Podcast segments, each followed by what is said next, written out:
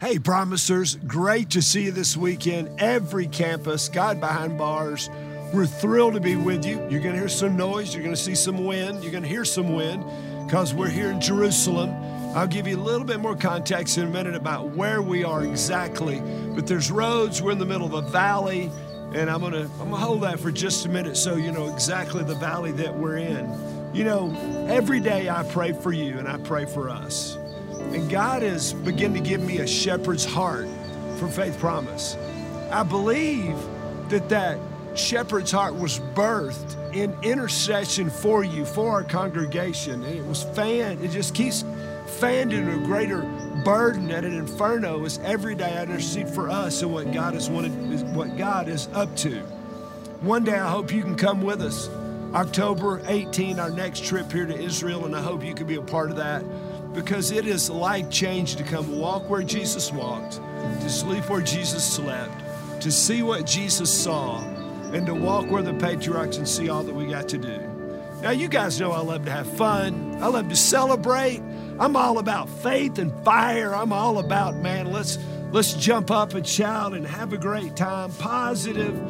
Love to add value to you. I love to watch you grow. I love to I watch out there and, and as, as you connect with the Word of God and the lights come on and it gives me energy, it gives me unction. I love it.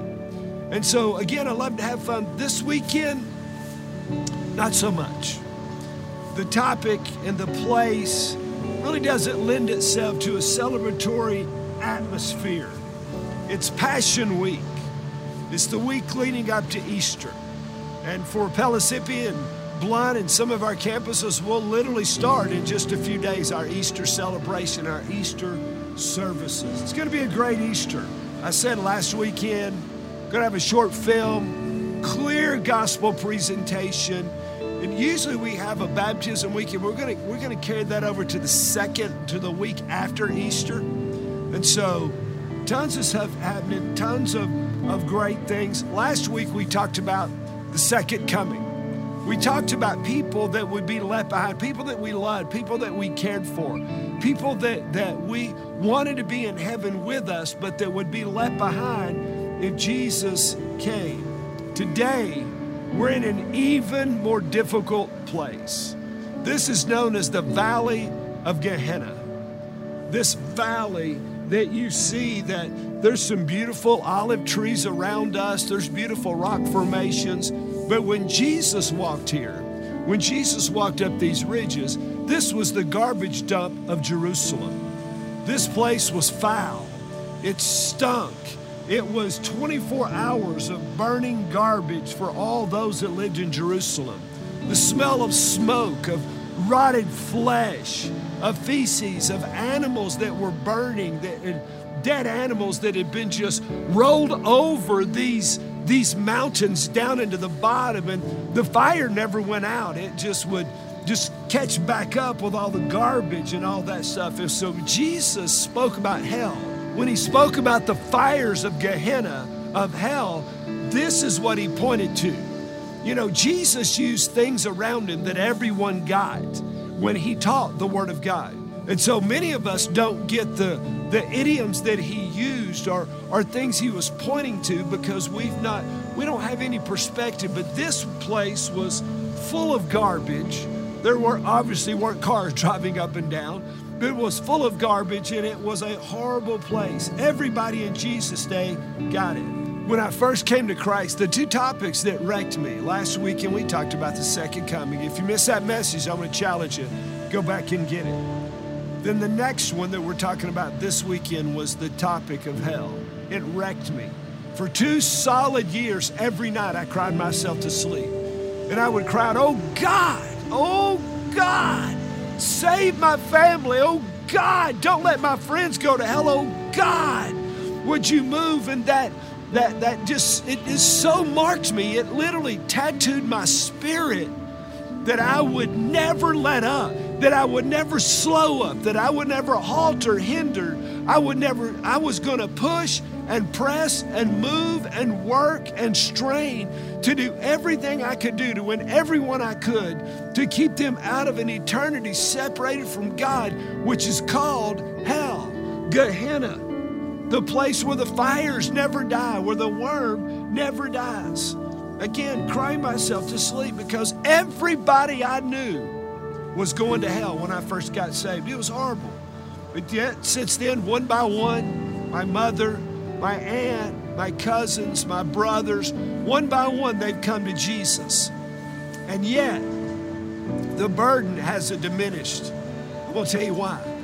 Because listen, just because somebody's not related to you doesn't mean it shouldn't break our hearts for people that are going to miss heaven and spend forever separated from God.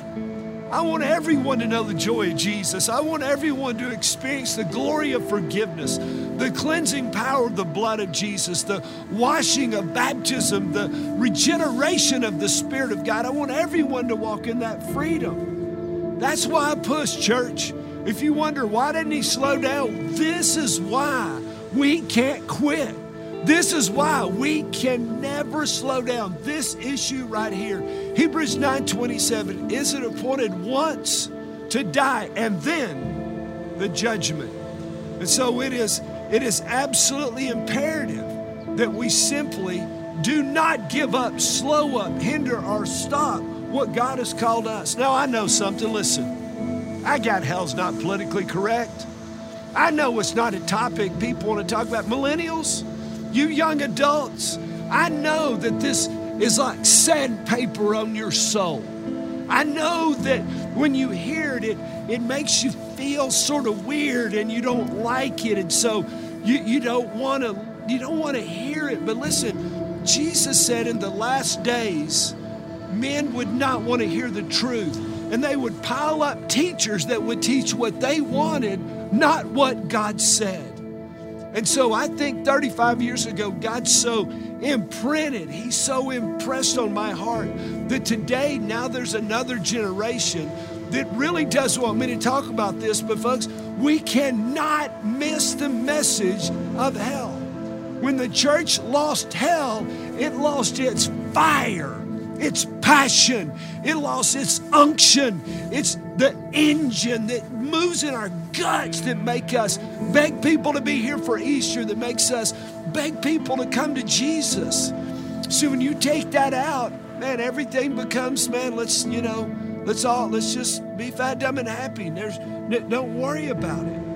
Even the term hellfire and brimstone is a negative term. Well, that church, they just have hellfire and brimstone preaching. And I, I get what that means. It's all accusatory. It's it's it's preaching down at and man, we're just I'm just trying to love on you and share. But church, listen, you hear these cars? The noise, the world is here to drown out the word of God. The things are all around us to try to to distract us, to try to turn our attention. And one thing the world wants us to ignore, the devil wants us to ignore, is hell.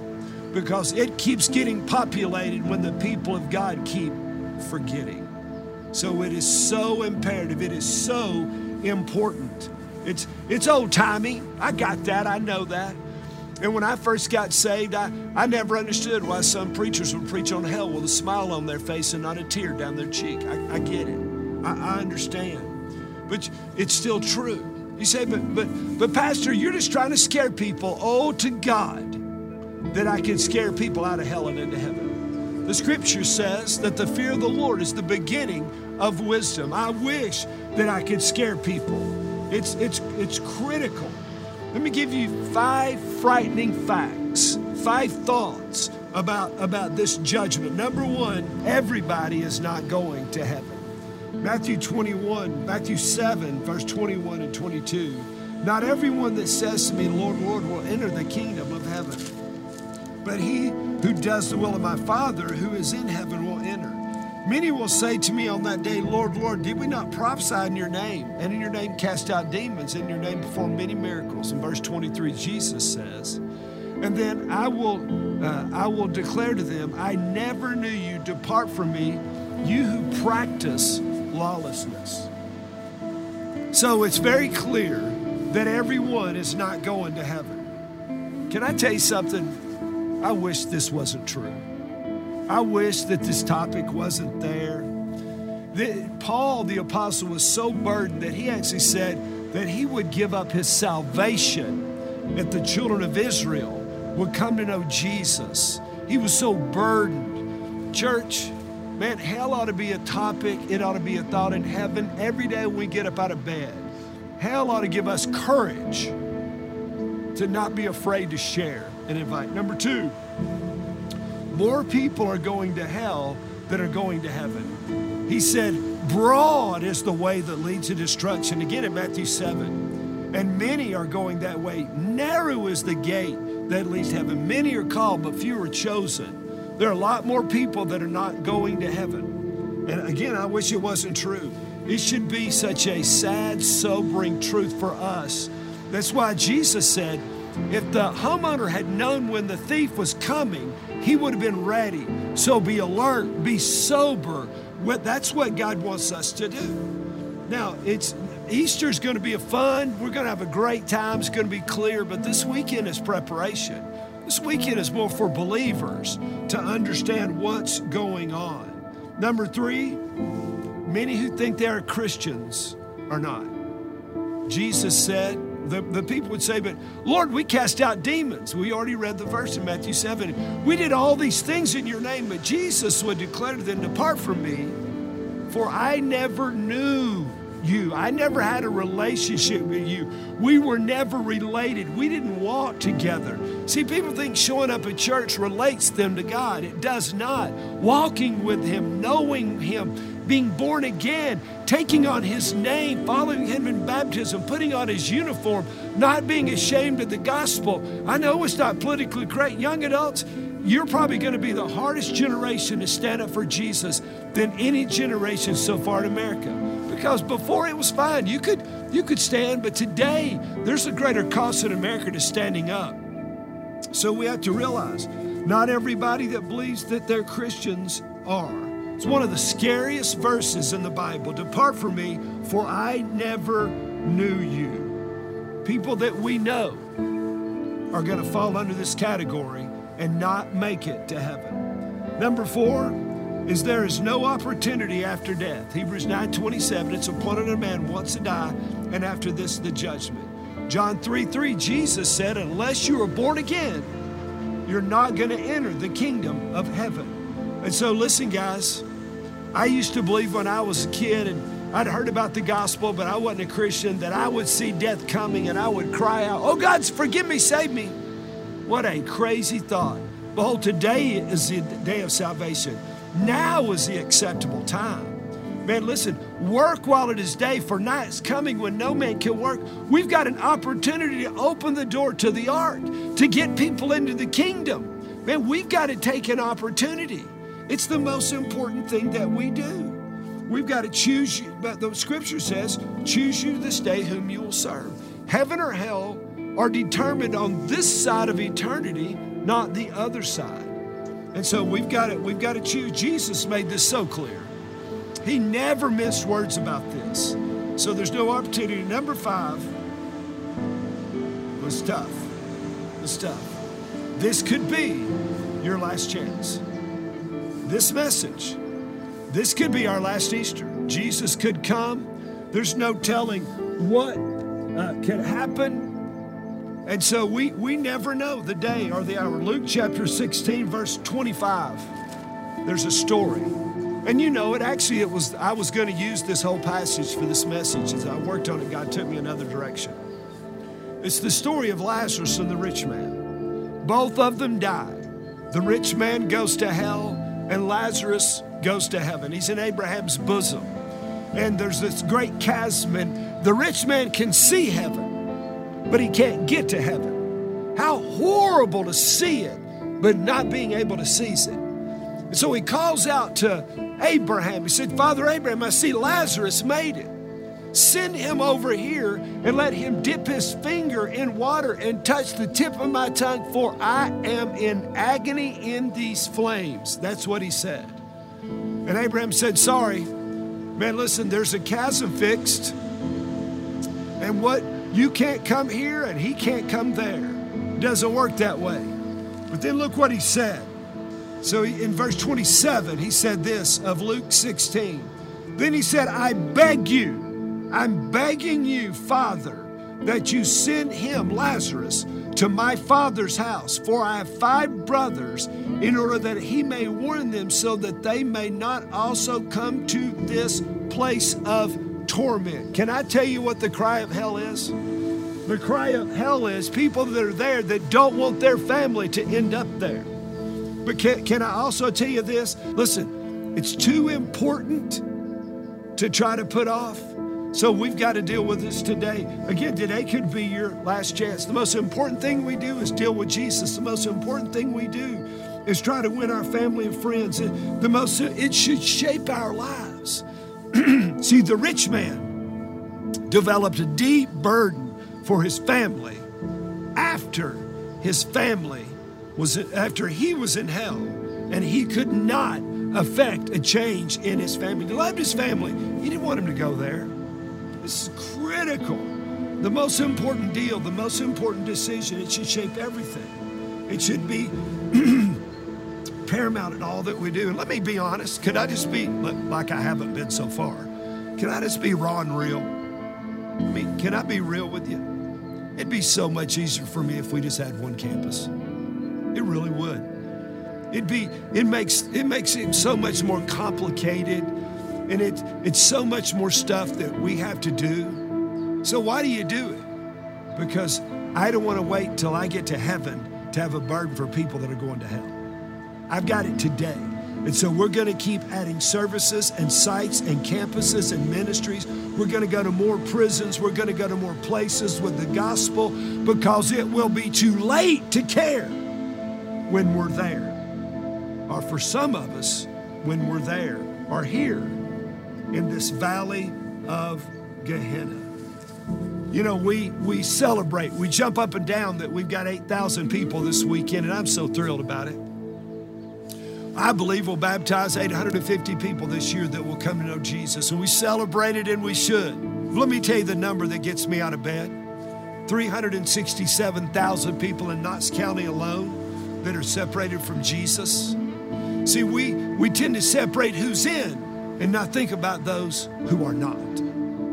We tend to rejoice over here with us in our holy huddle and forget that those people will be consigned to an eternity apart from God because we were fat and happy over here in our holy huddle and we didn't want to dirty our hands with those people who we don't like, who don't look like us or act like us, who, who don't live like us. And we say, we don't want to be over there. They'll, they'll make us unholy. We don't want to go over there. Folks, listen to me.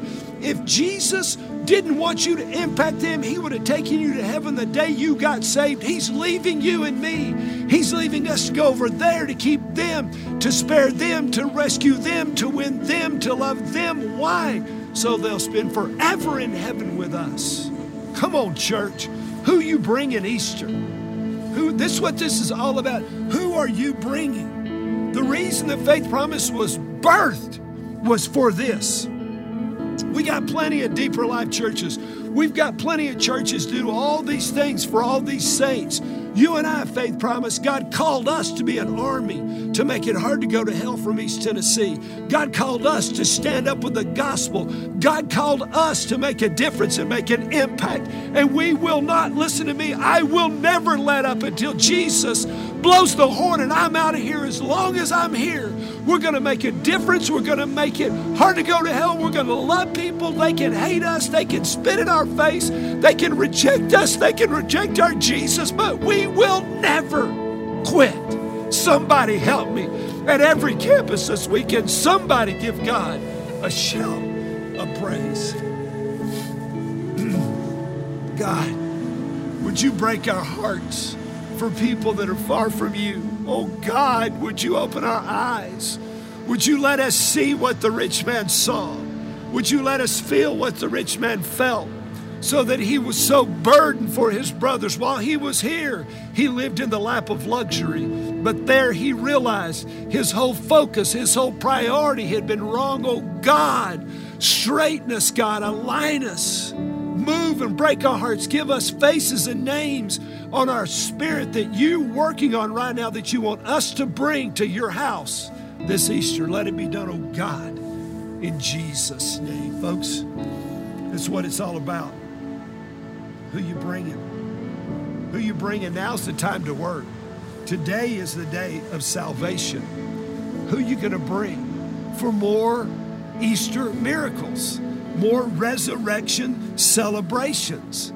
Because the scripture says in Revelation 20, verse 15, anyone whose name was not found written in the Lamb's book of life was cast into the lake of fire and brimstone, which is the second death.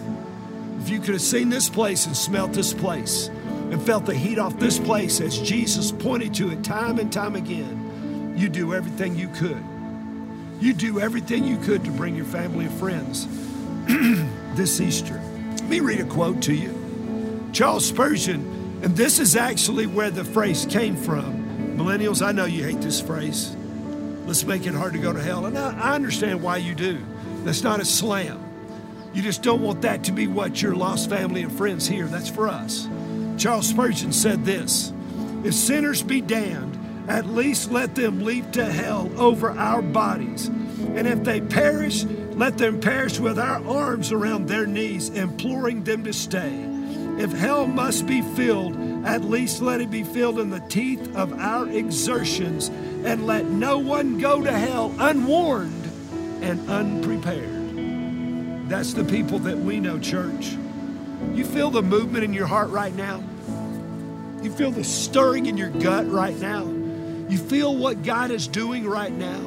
See, God is trying to move you into the harvest field that Jesus said is white. He's trying to put names and faces that, that God that you would. You say, but Pastor, my family and friends are far from here. Get them on the internet campus. That's why we have it. Come on, who are you bringing? Who are you going to invite? Who are you going to take to brunch or lunch or dinner? Who are you going to let them know that it is, even if they don't care about it, it's so important to you and they love you that they're going to come on Easter. I think a lot of Easters we've invited the wrong people. I think we've invited people that are already in because they're easier to invite than people that are not. It's critical, church. It's critical. Now, I believe that we could see thousands of people come to know Jesus this Easter. Do y'all believe that?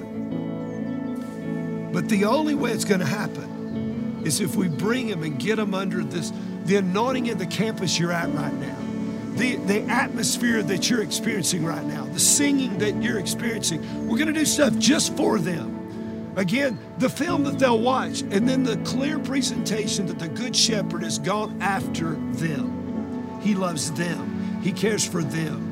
Somebody invited you, somebody shared with you so that you you're missing hell and you're gaining heaven. Come on, it is so paramount that we do the deal. That we invest, that we invite, that we work, that we share, that we care. This whole Bible is leading up to this. This place that's full of really some ancient olive trees. some of these trees look like they could be somewhere near a thousand years old. And you say it's beautiful. It's got grass and it's flowing down in the ridges. But this place was hell.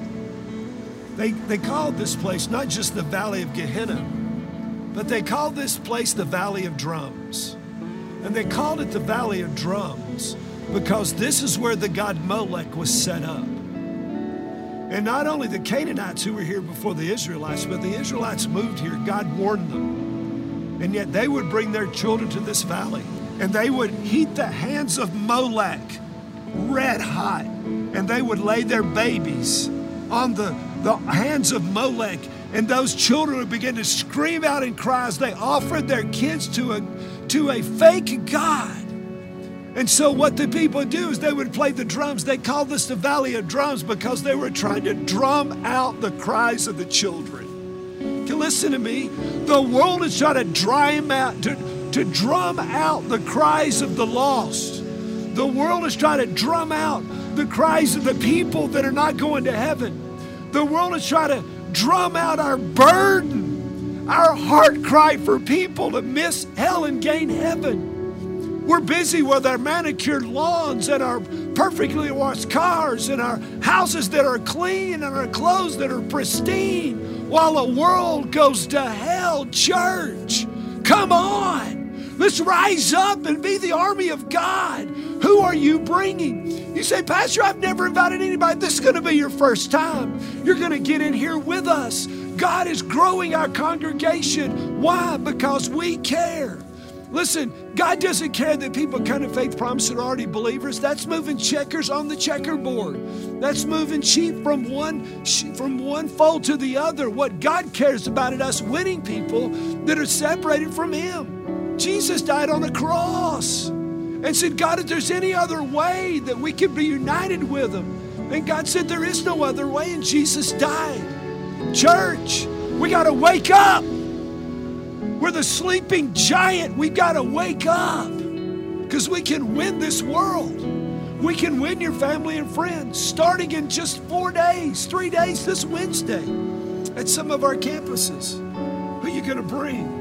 Now, some of you right now are thinking, wait a minute, I'm not sure I'm going. Oh, I'm so glad you're here this weekend. Jesus left heaven, Jesus lived a perfect life. And Jesus allowed himself to be arrested. He allowed the skin to be ripped off his body, hung on a cross until he would die. And he gave up his spirit.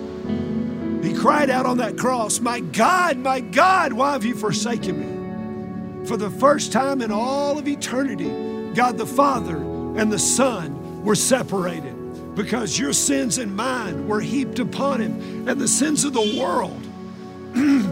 And so, what does God want us to do? Again, listen, listen. You hear the cars going by, you hear the honks and the noises.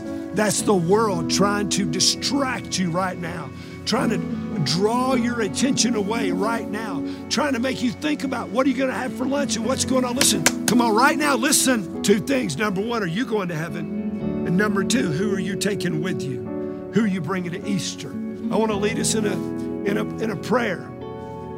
Faith Promise, you know what we're doing. But if you're here and you're not sure you're going to heaven, today's your day.